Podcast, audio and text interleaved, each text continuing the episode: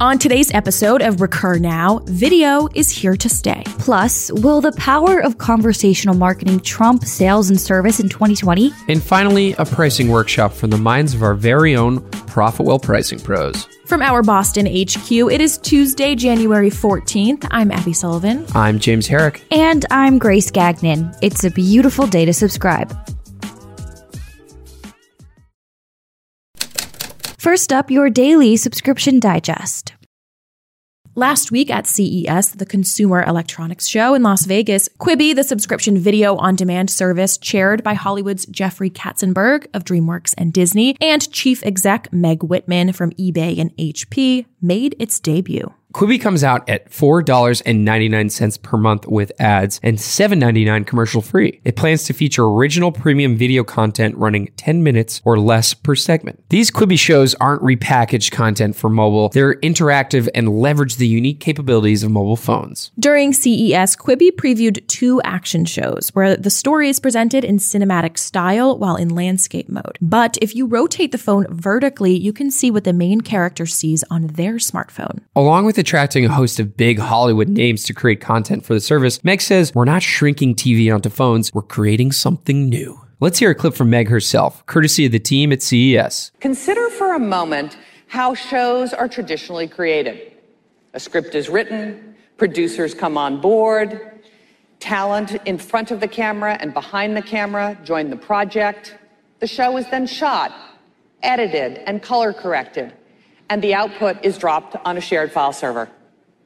Only later it's picked up and broadcast or streamed by an entirely new technical team with no connection to the project that came before. The creative team is never even in the same room with the technical team, let alone given the chance to brainstorm about what technology can enable in their stories. At Quibi, we have completely upended this model and we've been having these integrated technology and creative conversations every day. And that's what's driving the innovations in both our stories and our technology. The Quibi team plans to roll out 175 new original shows and 8,500 short episodes of content in its first year. They have also sold advertisement inventory worth 150 mil to some big names like Pepsi, Anheuser-Busch, and Walmart. The Quibi crew is seeing revenue from two main sources, subscribers and advertising. They recognize mobile is everything, but we wonder, is the market too saturated for another streaming service? Well, We'll soon find out. And now over to Grace on conversational marketing with Drift. If you work in marketing or are familiar with marketing, you know this to be true. The landscape is changing and it's changing fast. So how do marketing teams keep up with the times? Drift's ebook, The Modern Marketer's Playbook, details just that. Each chapter is packed with intel from top SaaS leaders like our friends Mike Volpe at Lola.com, Meagen Eisenberg of MongoDB, and Andrew Capland from Wistia. While this ebook offers diverse tactics from contributors, the one common theme here is conversational marketing, which uses targeted messaging and intelligent chatbots to engage with customers in real time. Because Gartner says conversational marketing will be a quote, recognized channel of B2B and B2C customer engagement and revenue by 2020, displacing a combination of marketing, sales, and service activities. If you haven't yet implemented conversational marketing, our pal Hiten Shah, co-founder of FYI and Product Habits, shared a framework in this book that will help you determine what's working and what isn't. It's a fairly simple process. Break down your marketing channels, landing pages, and content along these two dimensions, traffic and conversion rates. Then categorize them into quadrants. For a deeper dive into conversational marketing, we'll link to the Modern Marketer's Playbook in your subscriber newsletter. Get your wheels turning and then let us know. What's your take on conversational marketing? Have you found some channels to be more successful than others? Send Abby your thoughts at abby at recurnow.com and we'll chat. We'll also link to a conversation we had with David Cancel, Drift's co-founder founder and CEO on getting close to your customer.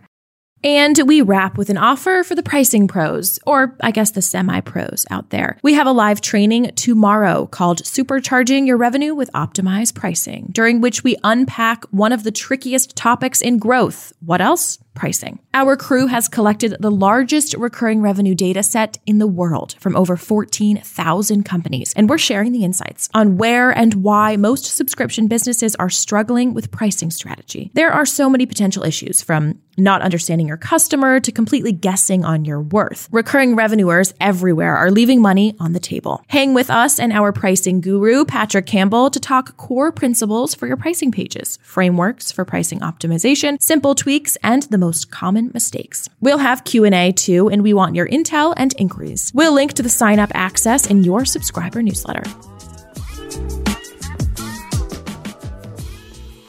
And that's it for your January 14th subscription news. Up next, Drift's David Cancel on getting close to your customer.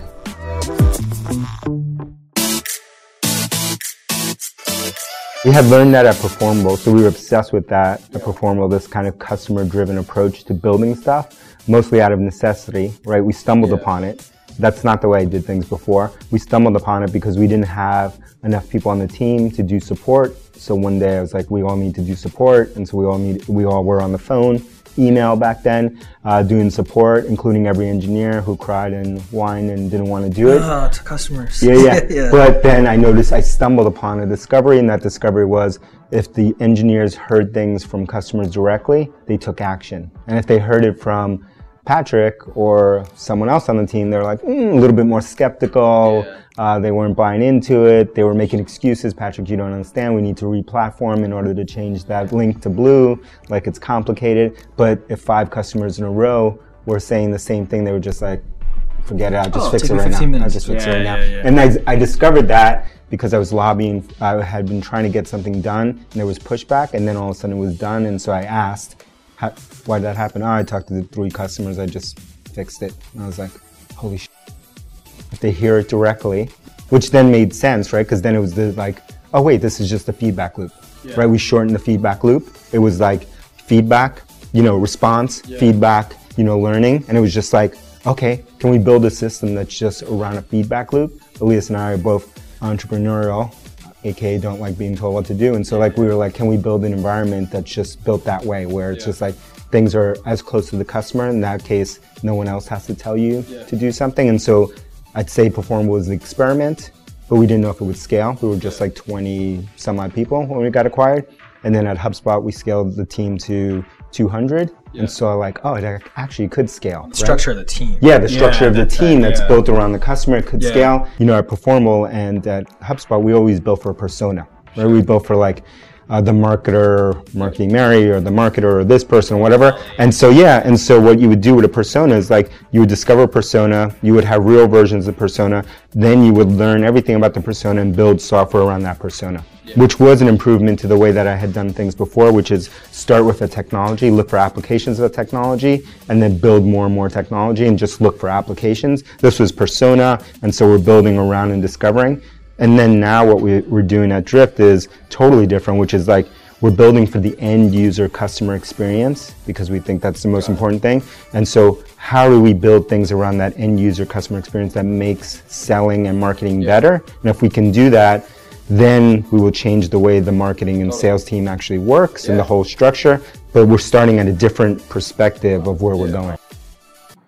And finally, a teaser for trade offs, during which Patrick Campbell and Hiten Shah talk product, eyeing what successful companies are prioritizing, what they're leaving behind, and the effects of those decisions. So, what about trade offs?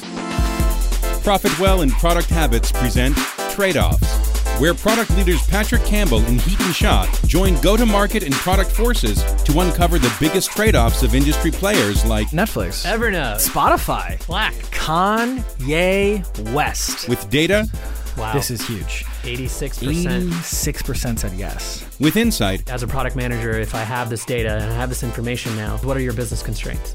All the streaming services, they have this licensing issue. A show for product people about the products you know and the insights you don't. And that's it for your January 14th episode of Recur Now. Let us know what you want to hear about from the subscription space. The big wigs, the small heroes, everything in between. This show is for you, so we want your voice heard. Email me at abby at recurnow.com with input or news to spread. I am all ears.